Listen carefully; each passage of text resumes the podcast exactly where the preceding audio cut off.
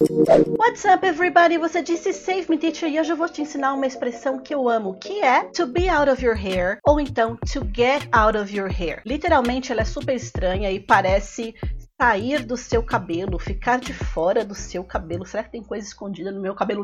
Não. O que ela quer dizer é te deixar em paz, parar de te encher o saco. Então, por exemplo, eu tô aqui com uma amiga minha, ela não tá muito feliz comigo. O que, que eu posso dizer? Don't worry, I'll be out of your hair in five minutes. Não se preocupe, eu vou te deixar em paz em cinco minutos. Dá uma olhadinha nos exemplos. You want him eliminated? No, just keep him out of my hair. As long as you keep them out of my hair.